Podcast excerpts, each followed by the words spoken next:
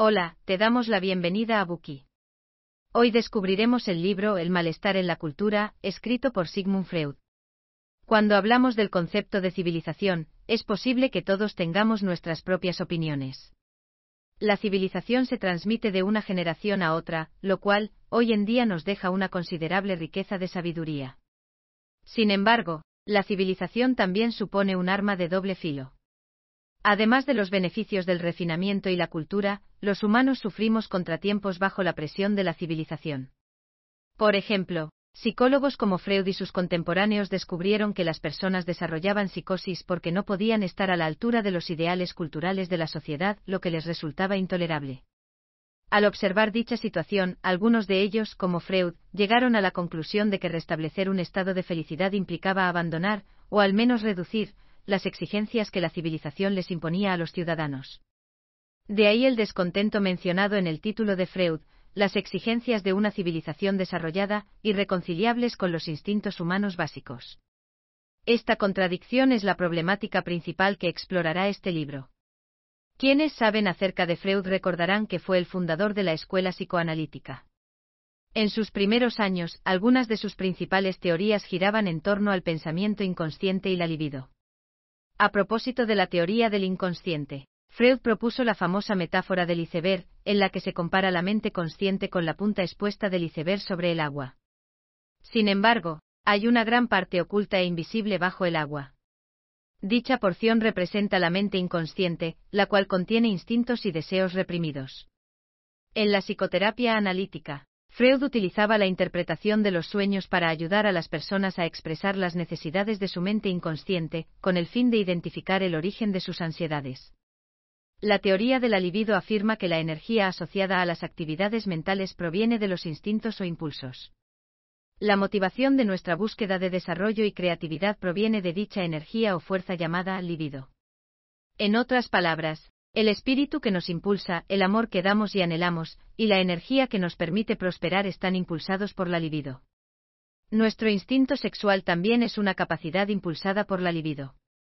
Además de los instintos sexuales, más adelante en su carrera, Freud introdujo el concepto de instinto de muerte. En contraposición a los instintos sexuales de procreación y renovación, el instinto de muerte representa la energía del odio y la destrucción. Al destruir el orden y buscar la autoaniquilación, la mente inconsciente busca aliviar su tensión interna. En sus últimos años, especialmente después de la Primera Guerra Mundial, Freud expandió sus teorías sobre la enfermedad mental individual a una perspectiva más amplia, la de toda la humanidad. Así pues, comenzó a analizar la civilización. Freud se dedicó a investigar y discutir en profundidad las problemáticas del conflicto y la civilización desde un punto de vista psicológico. Esto supuso un cambio de dirección, pasando de su investigación principal sobre los tratamientos médicos y psicoterapéuticos a la aplicación cultural y sociológica de sus teorías. La obra que descubriremos hoy, El malestar en la cultura, forma parte de una serie de libros de Freud relacionados con los aspectos más amplios del psicoanálisis. Se trata de una de sus obras maestras más reconocidas. En el libro Fred plantea sus teorías sobre el inconsciente y el superyo, el campo de batalla de los instintos humanos, al nivel de la organización social colectiva para ofrecer una explicación razonada de los orígenes de la civilización. Asimismo, analiza las desgracias humanas más profundas que acompañan a nuestra civilización. Si lo deseas, puedes escuchar una introducción general más completa a las ideas de Freud y a su trayectoria en el Buki Freud, Una vida para nuestro tiempo. Asegúrate de escucharlo si estás interesado. A continuación abordaremos el contenido del libro en tres partes. Primera parte. Cómo explicó Freud la fundación de la civilización desde una perspectiva psicológica. Segunda parte. La civilización suprime los instintos humanos básicos. Tercera parte. Formas en que la humanidad resiste la represión de la civilización. Primera parte. Cómo explicó Freud la fundación de la civilización desde una perspectiva psicológica. Comencemos analizando la forma en que Freud explicó la noción de civilización. Según el afamado psicólogo, la civilización es la suma de todos los logros e instituciones que distinguen a los seres humanos de los animales.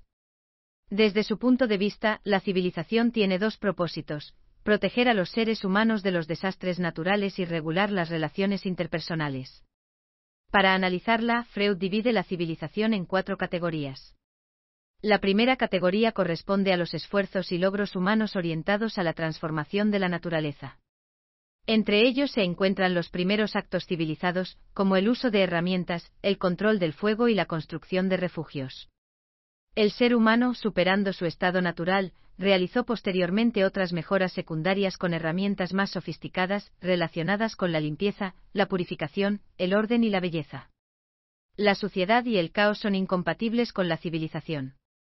Y es que el vínculo entre limpieza y civilización no puede ser más evidente. Mantener el orden consiste en determinar cuándo, dónde y cómo se hacen las cosas. Poner las cosas en orden les permite a las personas conservar sus recursos psicológicos. La belleza no tiene una utilidad práctica evidente. Sin embargo, también es una categoría de la civilización.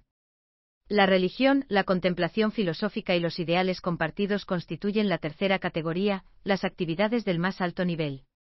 Estos asuntos del espíritu, sin duda, son distintivos de la civilización. Las normas y reglamentos que controlan las relaciones interpersonales y sociales constituyen la cuarta categoría.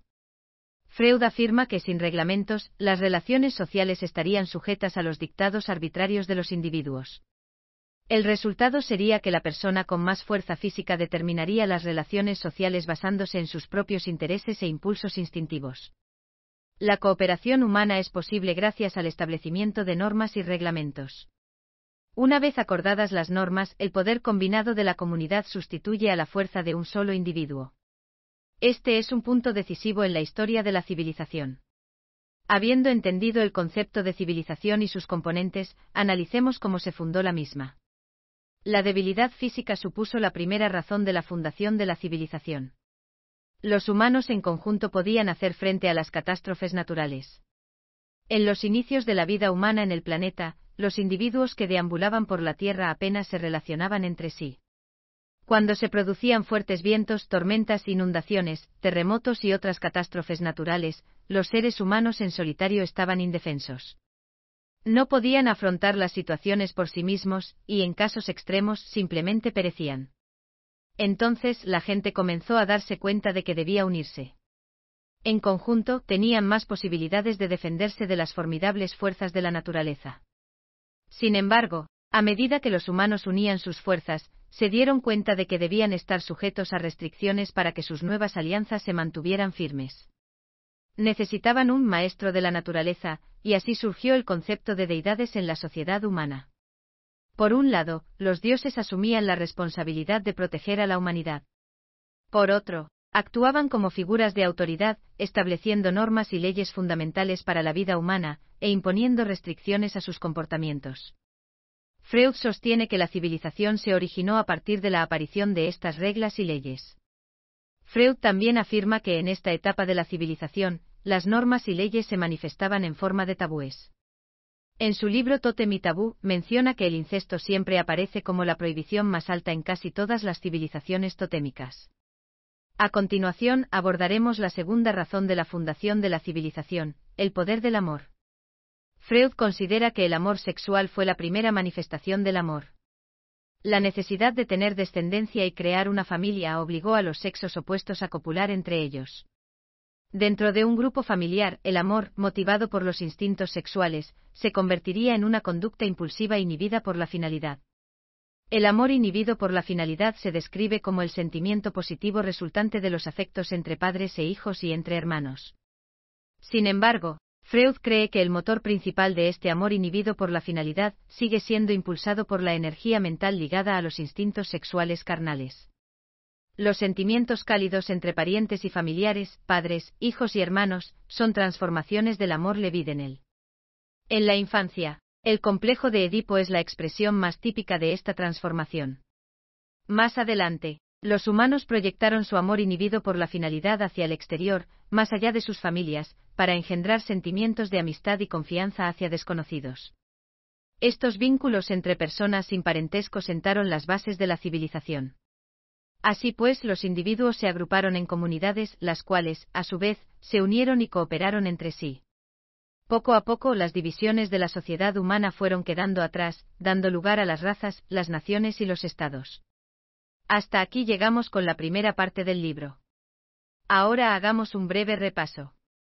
Al comenzar, hemos explicado el concepto de civilización y sus cuatro componentes, y luego hemos mencionado los dos elementos que constituyen la base de la civilización. En primer lugar, los seres humanos necesitan mantenerse unidos contra las catástrofes naturales debido a la debilidad física de los individuos que luchan solos. Y para consolidar sus vínculos, fue necesario acordar ciertas restricciones. De ahí nacieron reglas y leyes universales en forma de tabúes, los cuales se manifestaron a través de la religión, las reglas de un poder superior. El segundo factor que propició la civilización fue el poder del amor. Para reproducirse, las personas fueron impulsadas por el poder del deseo sexual. Del deseo descarnado surgió el amor inhibido por la finalidad. En las familias, ante la prohibición del tabú del incesto, el afecto sustituyó a la lujuria. Dicho afecto inhibido por la finalidad se proyectó hacia el exterior, y dio lugar a vínculos de amistad más generales. Dichos vínculos posibilitaron la conexión entre desconocidos, y propiciaron los complejos lazos sociales de la civilización. Gracias por escuchar. Compruebe el enlace de abajo para desbloquear el contenido completo. Wie baut man eine harmonische Beziehung zu seinem Hund auf? Gar nicht so leicht. Und deshalb frage ich nach, wie es anderen Hundeeltern gelingt, beziehungsweise wie die daran arbeiten. Bei Iswas Dog reden wir dann drüber. Alle 14 Tage neu mit mir, Malte Asmus und unserer Expertin für eine harmonische Mensch-Hund-Beziehung, Melanie Lippisch. Iswas Dog? Mit Malte Asmus. Überall, wo es Podcasts gibt.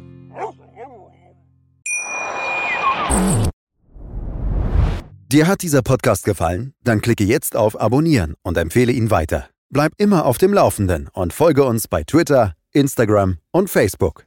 Mehr Podcasts findest du auf meinpodcast.de.